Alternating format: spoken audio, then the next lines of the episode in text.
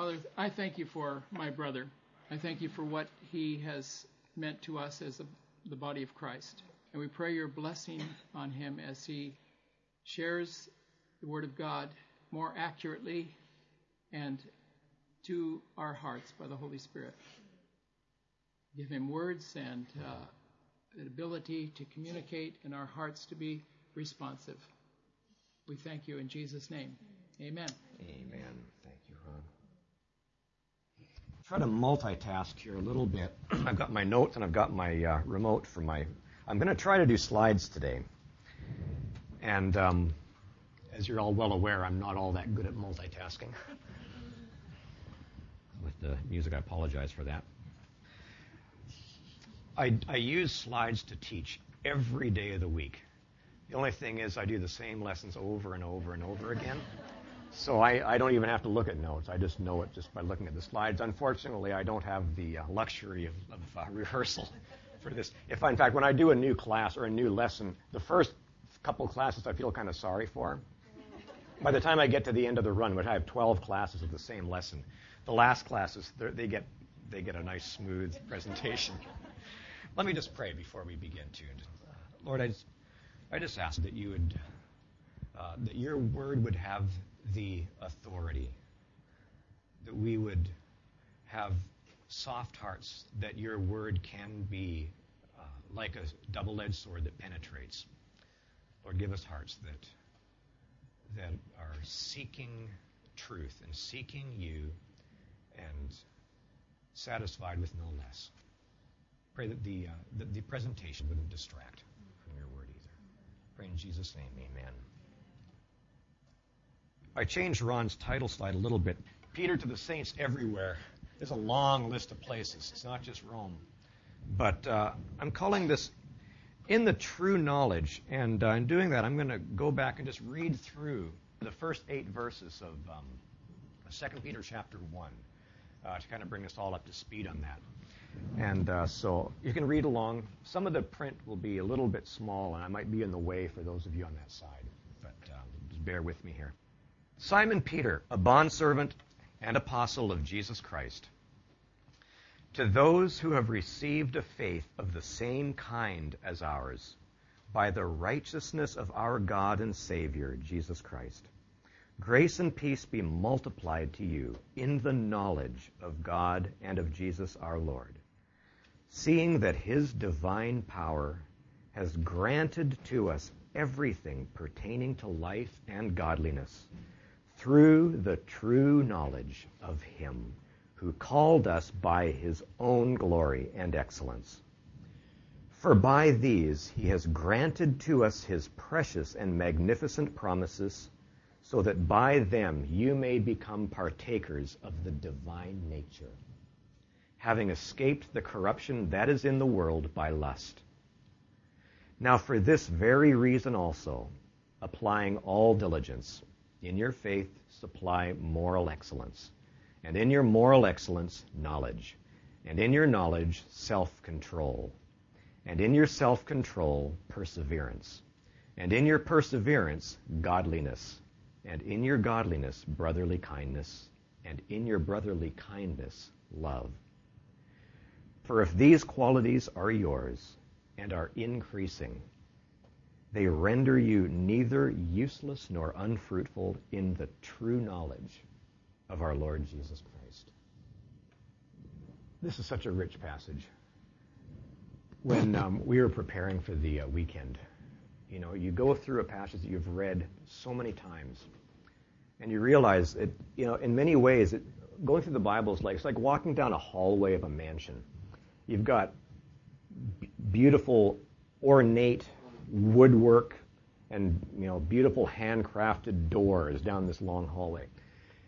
And you can, you can walk down the hallway and enjoy all that craftsmanship. But when you open a door and you stick your head in, you realize that there's a whole other mansion full of treasure inside there. And it, in fact, it, it's, it's, it looks bigger than looks possible than it could be from the hallway. It's like it opens up into a whole world. And if you go in there, you can be there a long time. And you find other doors, and they lead to other whole worlds of treasure, and, and you realize, whoa, you know, you're we're in John 17:3 now, and and then there's a whole treasure trove there, and and uh, and then whoa, Jeremiah 24:7, and you could all these these mansions are all interconnected, and it's endless. It's endless. You can dig down as far as you want. You can go out as far as you want. You can spend your whole life, and you never get to the end of it. It would take more than a lifetime. And that's what Bible, you know, well-known Bible teachers say. It takes more than a lifetime to go through it.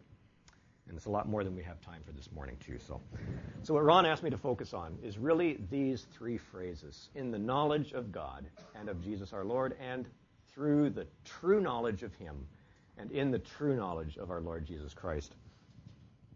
Now, when something's repeated three times, you know it's pretty significant.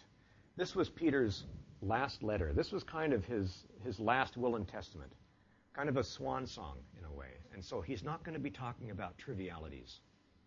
So we don't want to um, miss the point. We want to poke our head in here. We want to we want to go into the room. And when we look into this room, we realize it's not just significant, it's foundational.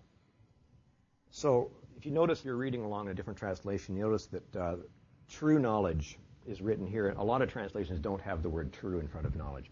Now that's just the New American Standard makes a distinction on one Greek prefix. Thank you. my wife knows what my voice should sound like.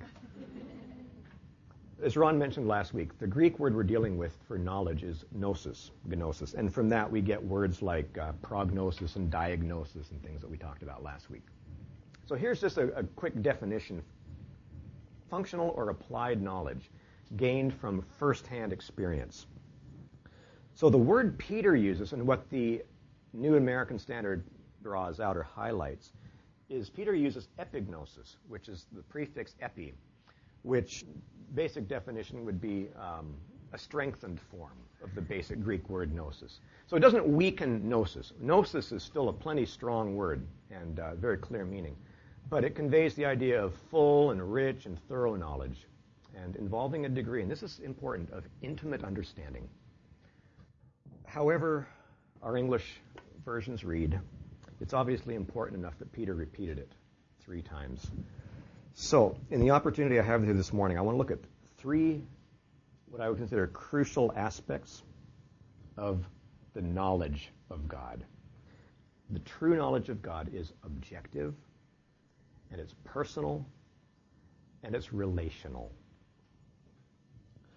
Let me throw these verses up here. And uh, you can, if you can see the highlighted uh, verses there. This is from uh, Paul. In fact, in all four of these instances, Paul uses the word epignosis too. So we've got um, 1 Timothy 2, 3, and 4. A lot of us are familiar with this. This is good and acceptable in the sight of God our Savior, who desires all men to be saved and to come to a knowledge of the truth. And then 1 Timothy 4, 3. Paul is contrasting those who fall away from the faith uh, because of hypocritical liars. He contrasts those with those who believe and know the truth. And then 2 Timothy uh, 2:24 to 26. Um, he's talking about correcting those who are in opposition, if God may grant them repentance, leading to a knowledge of the truth. And then the last one, 2 Timothy 3, 6, and 7, he refers to those who are always learning, but never able to come to a knowledge of the truth. So the, the point is, I think, pretty self evident that in matters of knowledge, truth matters. In, in, matters of truth, truth matters. Where it comes to true knowledge, truth is, is crucial. I mean, think about it.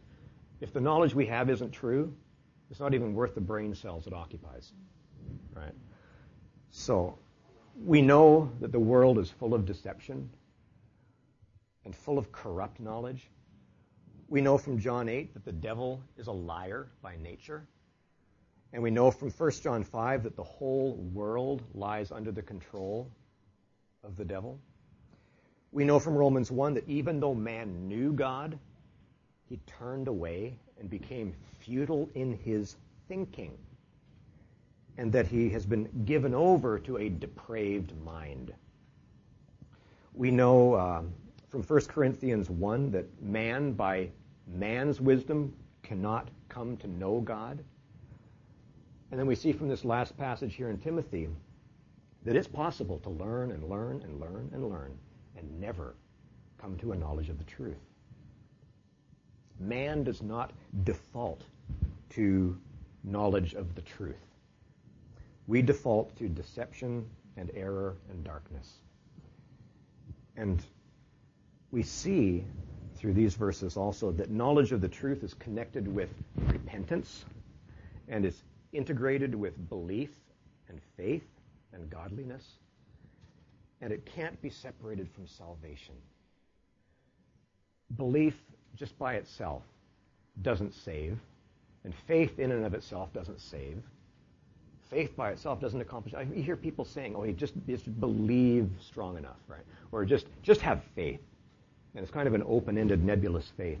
But there has to be a there has to be a true objective object or or body of truth. And that is that truth is what God has done for us through his son Jesus revealed only in scripture. And that's called the gospel. The gospel.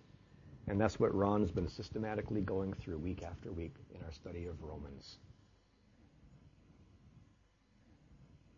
John MacArthur writes The knowledge that brings salvation does not come from feelings or intuition or emotion or personal experience, but only from the revealed truth based on the gospel preached in and from the Word of God. So faith comes by hearing, and hearing by the Word of Christ. So, by logic and by its very definition, there is only one truth. In fact, I just finished a whole series of lessons on a and the in English. And that's, that's why we always use the definite article in, with truth. We always say the truth. The truth. Unless you're talking about a list of, of truth items. But, but in general, we always say the truth. Of course, in postmodern society, in the postmodern culture we live in now, we're starting to hear more and more a truth or my truth or your truth. But there is only one gospel.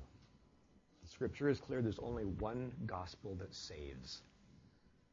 Jude calls it the faith once for all handed down to the saints.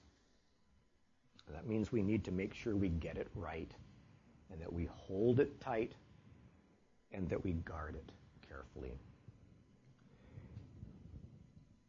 Wrong knowledge leads to wrong believing. And wrong believing results in making wrong decisions. And wrong decisions can sometimes result in real and sometimes tragic consequences. It's especially true in the medical field, isn't it? Um, if a doctor makes a wrong diagnosis and gets the wrong knowledge, and then believes you have a problem that's different from the one you actually have, and then he decides on a prescription that's the wrong one, that can have serious consequences for the patient and for the doctor. You get sued. But in spiritual matters, the stakes are much, much higher because wrong knowledge leads to wrong believing. Wrong believing results in misdirected faith. And that not only has life consequences, it has eternal consequences. True knowledge. This is one of uh, this has got to be one of Paul's strongest statements. It's in Galatians 1. Uh, Paul says, But even if we or an angel from heaven should preach to you a gospel contrary to the one we have preached to you, he is to be accursed. He's eternally condemned. And if that's not strong enough, he repeats it. As we have said before, so I say again now, that if any man is preaching to you a gospel contrary to the one you received, he is to be accursed. This is deadly serious. It's absolutely crucial that we keep a firm grip on the knowledge of the truth of the gospel. That's why later on after the service um, today, we're going to be introducing the Truth Project. We uh, introduced it a little bit last weekend, but it's it's a great opportunity for us to dig deep into what is truth and, and why it matters so much. So, it's obvious that true knowledge presupposes truth, uh, it's axiomatic. The second key aspect I want to look at here is while it's crucial that our knowledge is accurate and according to biblical truth, knowledge about God and about Jesus is not adequate. True knowledge of God is both objective and personal. Scripture is very, very clear on this, starting way back in the Old Testament. This is not a New Testament concept. Jeremiah 9:24, for example. Um, but let him who boasts boast of this, that he understands and knows me, that I am the Lord. Or Jeremiah 24:7, I will give them a heart to know me, for I am the Lord, they will be my people. I will be their God, for they will return to me with their whole heart. Or Hosea. You know, for as long as Hosea is just, the, it's not a very long book, but it has many references to knowing God.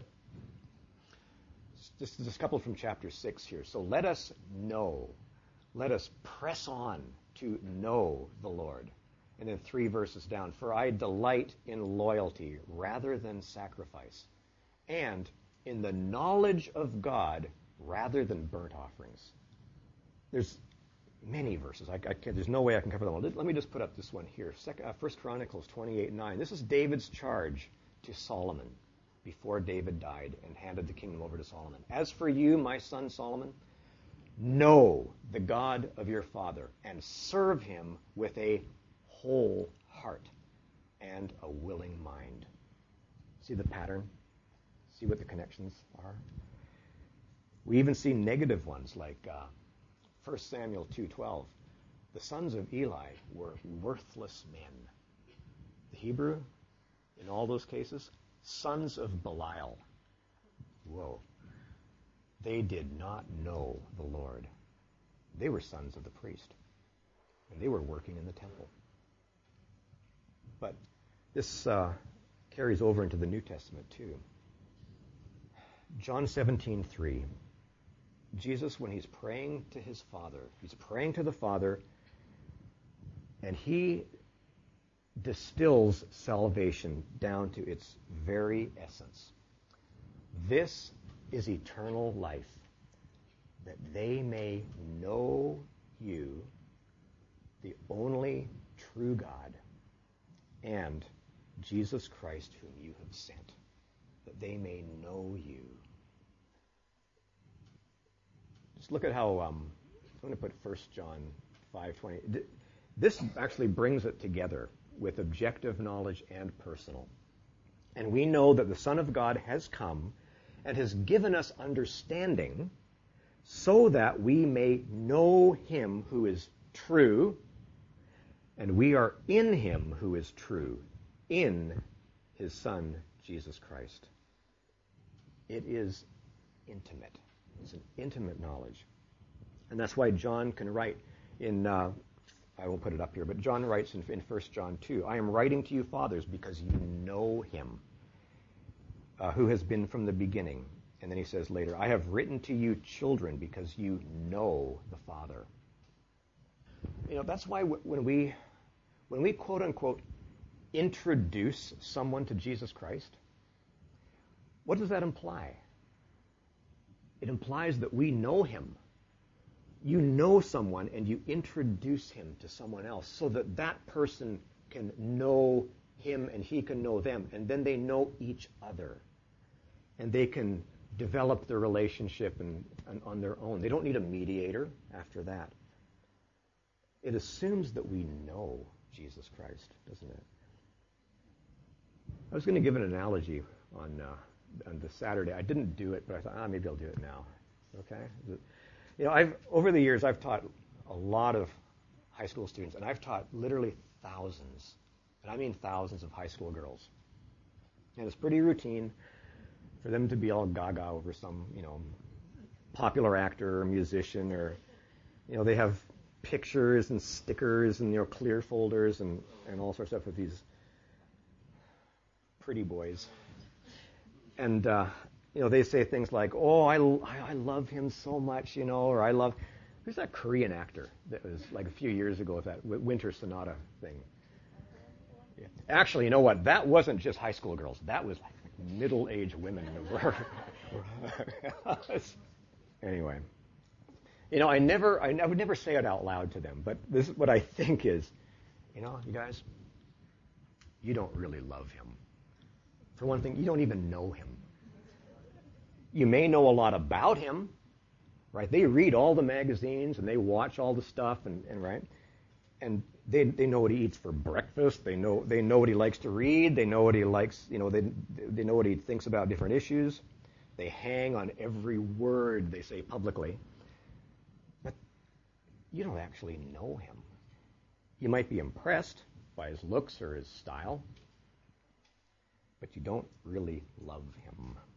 You can't if you don't really know him.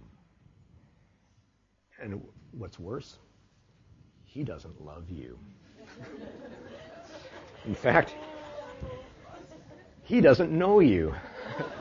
In fact, he doesn't even know about you. and when you write those letters to him, I hate to say it, but it goes to some paid staffer in the fan club office. Ouch. Reality can be harsh.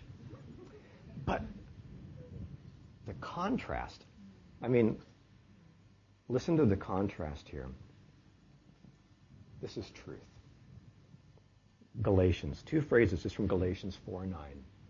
Now that you have come to know God, or rather be known by Him. Wow. You can't even get near a celebrity, but we can know the Creator of the universe and we can know him personally. Not only that, but we can be personally known by him. And that takes us to the third, and that is that true personal knowledge is not a one way matter. It's, it, it goes both ways. Jesus said, I am the good shepherd, and I know my own, and my own know me we think, well, doesn't the Lord know everything about everybody anyway? But listen, I'm going to put up Exodus 33:17 here. The Lord said to Moses, I will also do this thing of which you have spoken, for you have found favor in my sight, and I have known you by name. And that doesn't simply mean that, that in his omniscience, God knows everything about Moses, like his name or how many hairs he has on his head but he knew him by name, personally and intimately. After Moses died, Deuteronomy 34 says, 10 says, Since that time, no prophet has risen in Israel like Moses, whom the Lord knew face to face. Well, then we think, well, that's Moses, right? He was in a category all of his own. He was one of a kind.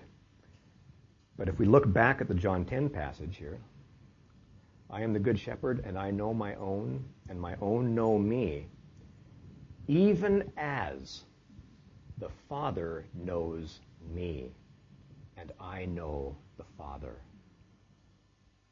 That's intimate knowledge. Look at what uh, Paul says in 1 Corinthians 13. He's speaking of what's to come, and he says, for now we see in a mirror dimly, but then face to face. For I know in part, but then I will know fully, just as I also have been fully known. Now that's a great passage for teaching tense. Because in one passage you get all three tenses. But don't miss the more important point here. What he's saying is that he knows in part now from, from this earthly tent. But ultimately, when he gets to heaven, in the future, he will know fully. But he has already been fully known from the past. And that's Paul. So not only can we, can we know and be known, but we must know and be known. You know, this is a very, very poignant and sobering passage, but we can't ignore it. At the end of the Sermon on the Mount, Jesus said this. This is in Matthew 7, 21 to 23.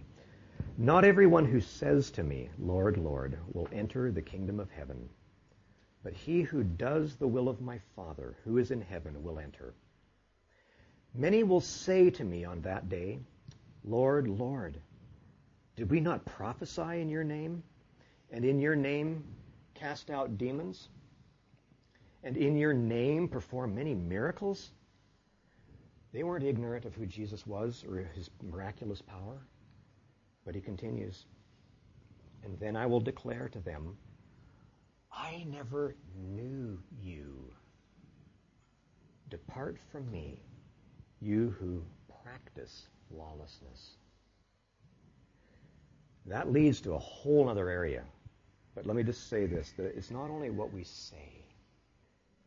True knowledge, being in a true relationship with Jesus Christ, it has a direct effect on what we do and how we live. 1 John chapter 1, the very beginning of 1 John chapter 1, I think brings some perspective on this. Now, John doesn't use the word know or knowledge in this section, but I think the relational aspect of it is pretty clear, especially with the notion of fellowship. It's a little bit of a long passage, but let me just read through it. What was from the beginning, what we have heard, what we have seen with our eyes, and what we have looked at and touched with our hands concerning the word of life. They knew Jesus, literally. They, they literally knew him firsthand. They touched him.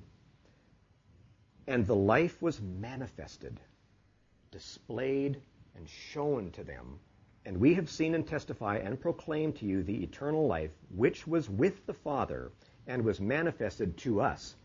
And what we have seen and heard, we proclaim to you also, so that you too may have fellowship with us. And indeed, our fellowship is with the Father and with his Son, Jesus Christ. These things we write so that our joy may be made complete. Let me continue here. This is the message we have heard from him and announced to you that God is light, and in him there is no darkness at all. If we say, and there's that word, if we say that we have fellowship with him and yet walk in the darkness, we lie and do not practice. And there's the word practice again. We do not practice the truth. But if we walk in the light as he himself is in the light, we have fellowship with one another. It goes both ways. And the blood of Jesus, his Son, cleanses us from all sin. Knowing him, knowing him truly affects how we walk and how we live our daily lives. You know, back in Peter's first letter, he writes, he writes this as a statement of fact. 1 Peter 1, you know, we think the disciples were with him. He says, even though you have not seen him, you love him.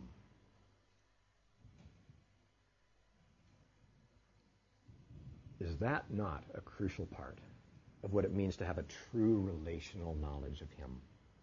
So when Jesus says, you know, if anyone loves me, he will keep my word. It will impact the way we live. Uh, 1 John 2, I'm going to put this one up. 1 John 2 just puts it very plainly. By this we know that we have come to know him if we keep his commandments.